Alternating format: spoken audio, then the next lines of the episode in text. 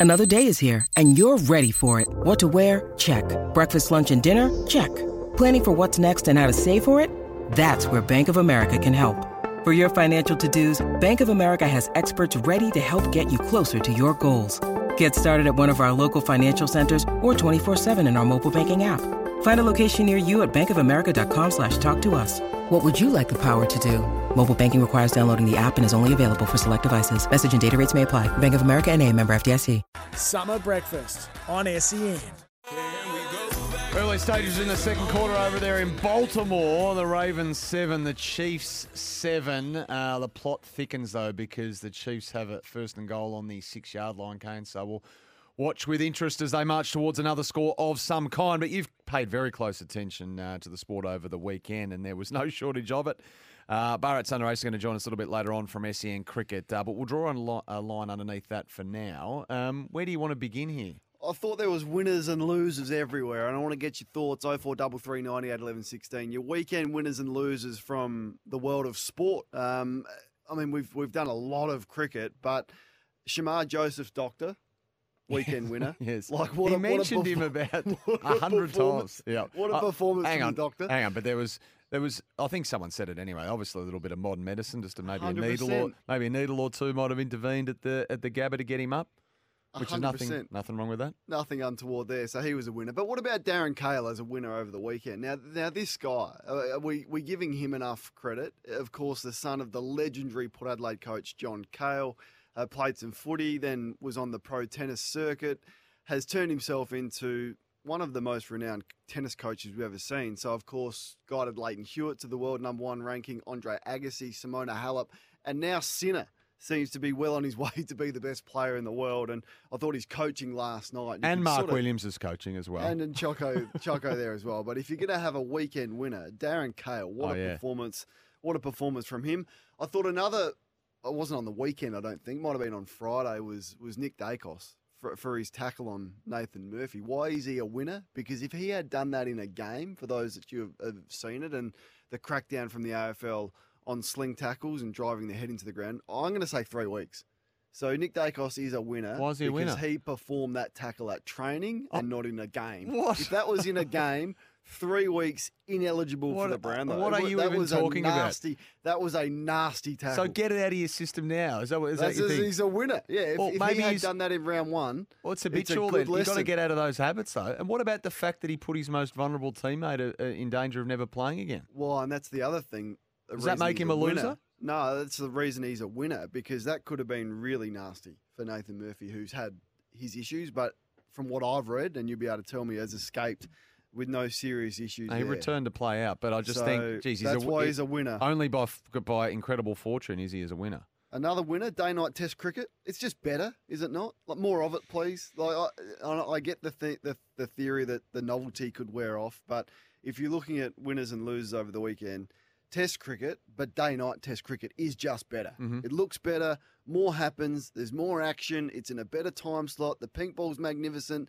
It's fairer for the bowlers over the batsmen, where everything has been skewed towards the batters. So weekend winner day night uh, Test cricket. There's no doubt about it. Shamar Joseph, we've touched on. Uh, he was a he was a winner, as were the West Indies for their first Test match win on Australian soil since 1997. Losers, the Australian batsman, no doubt. Travis Head is the third Australian batsman to get a king pair. You touched on Labuschagne. You want him to pull his socks up. Green's just not good enough to be a Test number four. He could have been out five times. Uh, Oh, he geez, he got a batted on good one day three. yesterday. He was closing in on a He fitty. He got a very good out. ball yesterday. Oh, the the, the last session on, on the last on. session on day three, Come he on. played and missed about six times. He edged one. He looked horrible. He's Come just on. not good enough yet. Difficult He wicket may, to battle. he may get there in time, but right now he's not classy enough to be an Australian uh, number four. Um, then we've got to talk about our bowlers. I mean, how weak they were on Saturday. Three overs, leave the field, get a drink, come back on, change your shirt. Uh, that was extraordinary. Uh, a, a loser, the Zing Bails. Why? Well, because they don't come off the wicket. Oh, sorry, yeah. Alex Carey was bold. The Now, grooves are a bit big. the Zing bails weigh 27 grams, whereas the wood ones weigh 9 grams. So the weekend loser was the Zing bails. Uh, I thought the Australian Open with the, the fizzer of the women's final, if anyone paid minimum 500 bucks to uh, see that game, Mm. and they got 76 minutes. You're a loser. But just just finally, I got one more winner. And I want to get, get your thoughts on this because you discussed it with uh, JJ on Friday. Mm. Weekend winner Luke Beveridge. Uh, go on. Okay, survives the external review. Well, he was No always blame- going to. I no- told you no that. blame whatsoever. Pretty sure I told you that Hang months on. ago. Let me explain. Survives the external review. Uh, it looks as though they've overlooked all of all of the flaws, the inability to um, stop momentum, not maximise the list, the selection issues that he's had, the run-ons that he can't stop, and all the what the blame, review. all the blame has been lumped on Chris Grant. Clearly, not only that, we now have a report in the West Australian is reporting that the Yeah. Dockers are going to target Luke Beveridge as their next coach should things not go well for Justin Longmuir, meaning that Beveridge once again has significant leverage, just as he did when he got that two-year contract extension after the Saints sacked Brett Ratten. They thought, oh, the Bulldogs, oh, the Saints might go and get him. We'll give him an extension that they didn't need to get him. Now he's got leverage. So what a what a weekend for Luke Beveridge. I thought he was a significant winner out of it. Beveridge has leverage. There you Exactly go. right. It was an interesting What do you think about that finding. report? Yeah, very clever, I thought, from the Western Bulldogs, and maybe even it's probably too strong a term to say brave, but the review wasn't kind to Chris Grant, and that much is obvious. And uh, and a bit of that might have come from the playing group. The man just had too much on his plate. So Matty Egan's a winner because he comes in under a, under a role that now has him being uh, the newly created role of general manager of football operations. So it essentially he reports to Chris Grant, who still effectively is the head of football there, the club legend, but it just takes him away from the day to day operational, you know, out of the weeds, so to speak, that he was finding hmm. difficult to juggle with everything else, everything else going on. Is So- it sustainable, Sammy? I I'll think so. give you- I think this I'll- is more of a pre-COVID setup. To be honest, I think this will this is sustainable. This is certainly more sustainable than the than the former. I'll, because gi- I'll give you three months, the over or under, before Chris Grant. No, it, it'll be fine because he's a more overarching view now of the, the list strategy going forward. All the things you mentioned, you know, the support, um, daily operations, the support for staff, the support for Bevo, the support for for everyone else in the organisation. He now has more time for, and Matt Egan, who's so highly regarded in that development space, can now come in and do what he does well as well. So I think it's a tick, tick, tick. When I reckon some lesser clubs might have been tempted to even maybe move someone on in that situation. They haven't done that. So this is what reviews are done for. They re- they find your weakest moments and you fix them.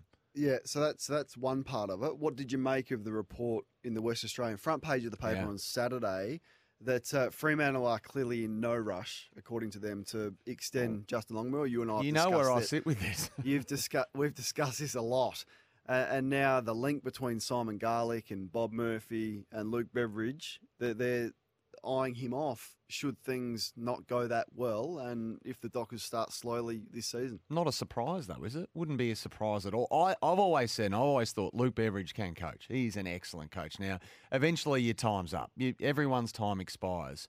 Um, that doesn't mean you're lost to the game forever. And we've had to put our flags in the ground over our predictions for the year. And my, my prediction, admittedly bold, is that Justin Longmuir doesn't survive. And now, if that does happen, they're going to be looking for a new coach. And I'd, I'd definitely be looking at Luke Beveridge for sure. He's got what's he got? Another year after this yeah, one though. yeah, yeah, I 2025. mean, he, he would have to go with the, the Western Bulldogs blessing, and, and mm. maybe maybe they would be prepared and go, okay, well, it's time now for a fresh start. We're okay with, with him going off to, to Fremantle if that's the way that it sits. I know there's a lot to play out there. We, but we shouldn't be surprised by anything in the game, and and for something like this to take place, if something like this takes place, it, its its origins are often a, a year in advance, two years in advance. It takes a long time to engineer things like this. So look, if the report is true, um, it makes sense. Give us your weekend winners and losers 0433 out 11 16. So Longmuir is a loser. Front page of the West Australian already, and the pressure Hmm. feels like has shifted over there. Their their press is pretty savage. Feels like it's shifted from the Eagles, which they've been hard on for the last two years, and rightly so.